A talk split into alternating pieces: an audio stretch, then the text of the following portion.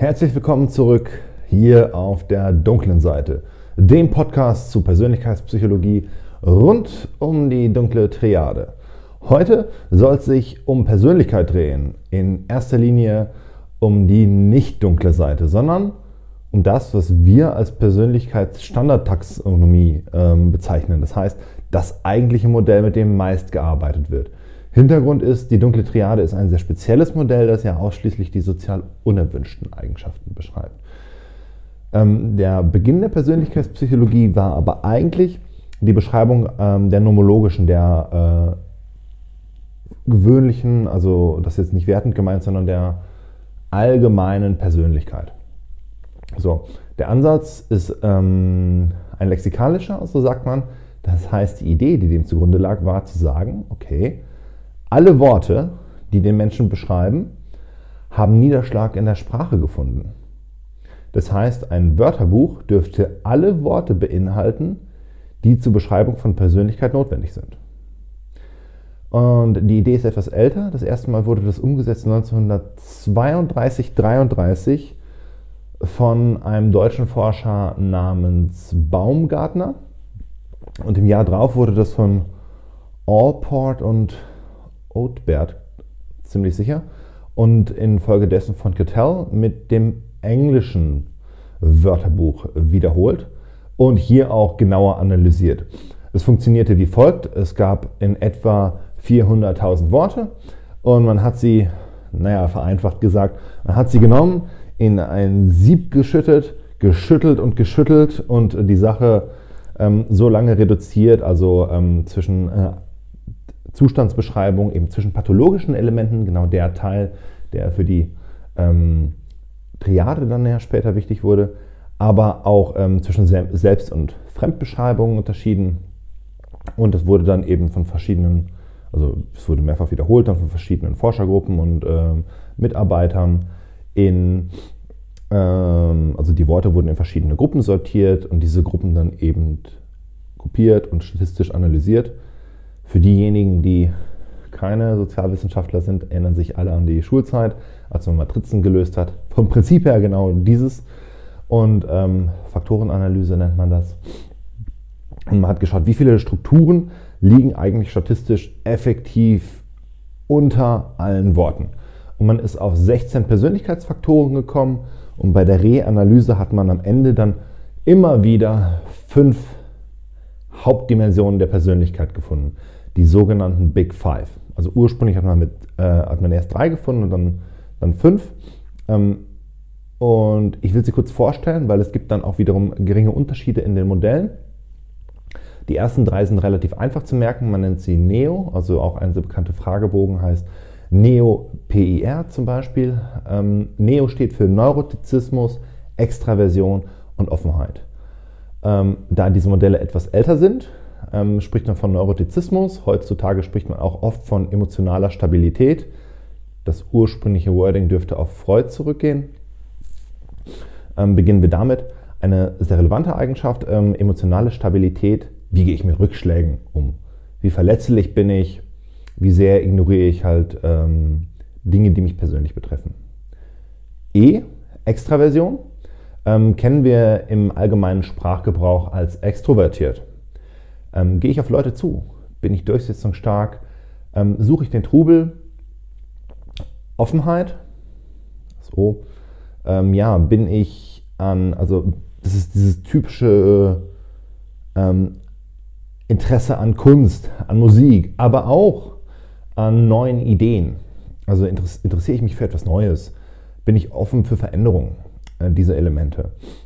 So, dann äh, die beiden weiteren sind Verträglichkeit und Gewissenhaftigkeit. Also Neo-VG, so merke ich es mir immer. Ich weiß nicht, für andere Leute mag es anders sein. Auf Englisch heißt es, gibt es das sogenannte Ocean-Modell, das die gleichen Buchstaben sind.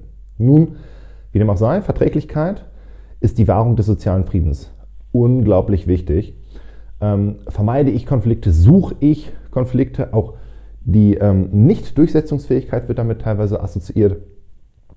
Das geht aber auch um die Friedfertigkeit, also ähm, ein, gewisse, ein gewisser liebevoller Umgang miteinander, Mitgefühl, aber auch Höflichkeitsformen. Also ist eine, eine äh, Eigenschaft, die in unserer Gesellschaft sehr gefördert und sehr betont wird.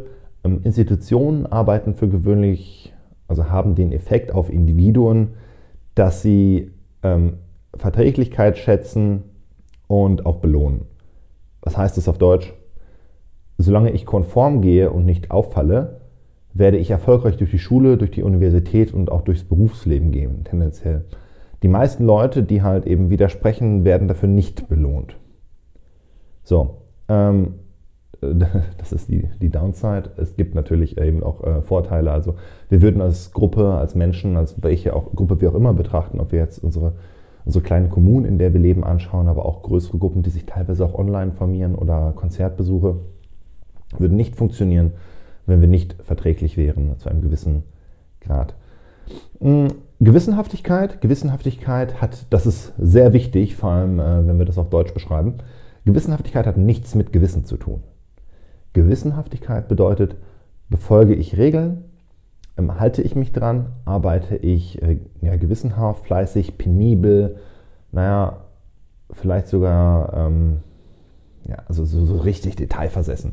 All diese Elemente gehören zu Gewissenhaftigkeit, Verlässlichkeit. Ja, das sind eben die Big Five. Also ich wiederhole noch einmal Neurotizismus oder auch emotionale Stabilität, Extraversion, Offenheit, Verträglichkeit und Gewissenhaftigkeit. So, das Besondere bei den Big Five ähm, ist, dass diese Eigenschaften bipolar aufgebaut sind. Das heißt, es gibt kein gut oder falsch oder, oder, oder gut oder schlecht ähm, bei diesen Eigenschaften, sondern all diese Eigenschaften sind ähm, auf einer Dimension, also auf zwei Dimensionen aufgespannt, zum Beispiel Extraversion. Das heißt, ich kann ein extrovertierter Mensch sein oder ein introvertierter. Also ich liege halt irgendwo dazwischen. Oder mh, hm, verträglich. Also zum Beispiel ein sehr verträglicher Mensch ist in gewissen Umfelden, also auf Social Media, sollte ich mich sehr verträglich geben. Als Anwalt ist das eher ungünstig. Also wenn ich aufgrund der Konfliktvermeidung bei einem Ehestreit der einen Partei alles zusprechen müsste, um einen Streit zu vermeiden, ist der Anwalt ziemlich nutzlos. Ja, genau, das sind die Big Five. So, zu den Big Five ist zu sagen, dass es auch verschiedene Modelle gibt und auch die lexikalische Analyse nicht immer zum gleichen Ergebnis führt. Beispielsweise ist es so, dass wenn man sich die niederländische oder die deutsche Sprache anschaut, man oft auf sechs Eigenschaften kommt.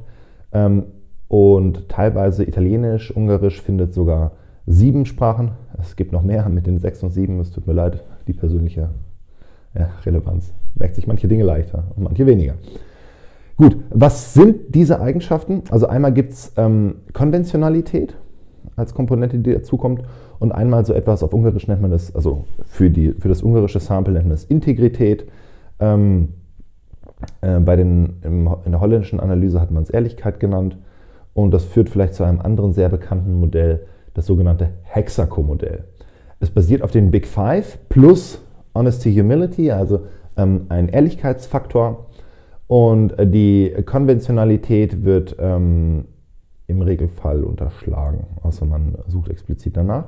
Hintergrund ist, die internationale Forschungsgemeinschaft ist Englisch, die Amerikaner dominieren die Veröffentlichung, die Amerikaner dominieren effektiv ähm, den gesamten sozialwissenschaftlichen und damit auch äh, psychologischen äh, Forschungsstrang. Die Gelder liegen dort, das heißt, wir orientieren uns auch daran. Und die Big Five lassen sich ja auch überall replizieren. Ähm, man muss dazu halt immer wieder bedenken, das ist die aggregierte Ebene von Persönlichkeit. Das heißt, ähm, ja, da ist ziemlich Ende. Äh, und wir haben da eher abstrakte Verhaltensdispositionen. Und aufgrund dieser ähm, ja, oder aufgrund der internationalen Forschungsgemeinschaft ist es durchaus auch sinnvoll, mit dem gleichen Modell zu arbeiten. Je westlicher Gesellschaften sind, desto leichter lassen sich alle fünf auch sehr sauber replizieren. Man findet aber auch die ersten drei eigentlich in allen Gemeinschaften. Also äh, gibt es ein paar Studien, die halt eben in ähm, ja, unberührte Landstriche gegangen sind, in Urwald in Papua-Neuguinea, Südamerika. Ähm, ist, äh, ist jetzt an der Stelle auch gar nicht vielleicht so relevant. Wir haben halt eben diese ständige Verwestlichung. Daher ähm, ist davon auch auszugehen, dass die Big Five so auch immer wieder gefunden werden. Beziehungsweise wir tun es ja und wir arbeiten damit. Genau, so. damit sind die Big Five dann grob vorgestellt. Wichtig wäre noch zu erwähnen, es gibt oder gab, also gerade auch in den 90er Jahren, also späte 80er, 90er, frühe 2000er, gab es da noch viel Forschung zu. Unter anderem äh, Goldberg, John, das sind so Namen, die kann man mal ergoogeln, waren Personen, die gesagt haben, ja, vielleicht ist die Bipolarität gar nicht so ideal, sondern wir sollten die Eigenschaften als unipolare ähm, Konstrukte betrachten. Also jedes Teil einzeln, also wie extrovertiert, wie äh, introvertiert bin ich. Und da gibt es zum Beispiel, also es gibt Sinn, es ergibt Sinn, halt eben äh, diesen Zugang zu wählen. Die dunkle Triade zum Beispiel, das sind unipolare Eigenschaften. Also auch hier gibt es äh, die Idee, das ähnlich wie die Big Five aufzuziehen. Hm, es gibt ja auch unterschiedliche Effekte, wie ich das zum Beispiel bei Narzissmus vorgestellt habe, dass es halt ähm, ja, also es ist irgendwann kippt, den, den Vorteil, den es bringt, äh, stark narzisstisch zu sein oder narzisstisch zu sein bei einer starken Ausprägung, dann auch abnimmt. Ja, vielleicht ist das ein ähm, guter Punkt, äh, die beiden mal in Verbindung zu bringen. Die dunkle Triade, Narzissmus, Machiavellismus und Psychopathie, sind allgemein gekennzeichnet durch eine geringe Verträglichkeit und eine geringe Gewissenhaftigkeit. Das sind eigentlich so die Komponenten, mit denen beide immer sehr, sehr ähm, nicht beide, äh, die drei Eigenschaften sehr gut beschrieben werden. Okay, aber was ist mit den anderen? Also was ist mit emotionaler Stabilität, was ist mit Extraversion, was ist mit Offenheit? Nun, das ist hier jetzt ein etwas vielschichtigeres Bild, aber naja, wie man sich vorstellen kann, Narzissten sind extrovertiert. Das sind Menschen, die nach außen gehen, ähm, nicht so wahnsinnig stark wie die anderen Komponenten damit zusammenhängen, aber trotzdem, Narzissten sind tendenziell extrovertiert. Die ähm, Psychopathen sind emotional instabil. Auch das ist wahrscheinlich wenig verwunderlich, beziehungsweise es korreliert damit, was ähm, wenn man sich darüber Gedanken macht, dass Psychopathen erstmal halt emotional entweder kalt sind oder Borderline-Persönlichkeiten, äh, dass er auch durchaus Sinn ergibt. So, äh, Nummer drei, Machiavellismus. Ähm, nicht extravertiert, offen, äh, begrenzt ich glaube, das war, also es gibt da, also von der ursprünglichen Publikation von Paulus und Williams über ähm, verschiedene von Jonathan oder auch Jauk äh, sind die Ergebnisse etwas indifferent, äh, also nicht, nicht immer absolut gleich, was, was Machiavellismus beispielsweise angeht. Ähm, äh, jetzt muss ich kurz überlegen. Offenheit bei Narzissmus, ja, Psychopathie, nein. Bei Machiavellismus ist es für gewöhnlich so, wir haben halt dieses taktische Element. Das heißt, äh, Machiavellisten handeln, also je nachdem, welchen Fragebogen ich verwende, bei den Big Five, finde ich dort diese leichte Tendenz für zum Beispiel ähm, Extraversion oder für Subdimensionen von Extraversion oder für Offenheit. Also wenn ich halt eben eine neue Strategie brauche oder mich an ein neues Umfeld ähm, anpassen muss, muss ich dahin gehen können. Das heißt, ich muss mich dafür öffnen können. Das ist ein rein taktisches Handeln und keine Grundtendenz. Deswegen sind diese Effekte eigentlich immer relativ schwach. Das heißt, wir haben so Korrelationen, wenn wir sie finden bei Punkt 1,5, Punkt 2, also eher im unteren Bereich. Ja, das ist der Zusammenhang zwischen den Big Five und der dunklen Triade. Gut, woher kommen die Eigenschaften? Ähm, das will ich äh, das nächste Mal vorstellen mit dem ersten Video dann zum, zur Evolutionspsychologie und vielleicht auch etwas auf die Details der Big Five eingehen. Es gab nämlich zu meinen Studienzeiten in den späten 2000ern ähm, ein paar Shooting Stars, wo ähm, also die Publikation, der Hauptautor dazu war Colin DeYoung, unglaublich bekannt.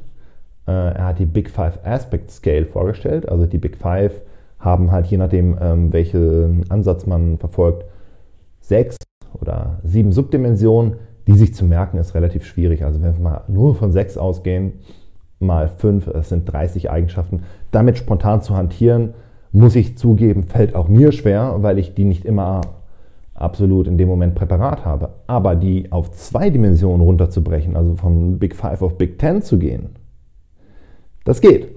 Und das hat besagter Colin DeYoung gemacht und sein Doktorvater war Jordan B. Peterson.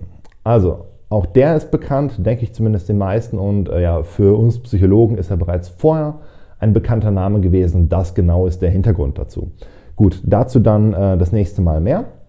Ich hoffe, es war wieder interessant und wir hören uns wieder hier auf der dunklen Seite, dem Podcast zu Persönlichkeitspsychologie, der dunklen Triade und allen anderen Themen, die irgendwie interessant sind. Ciao.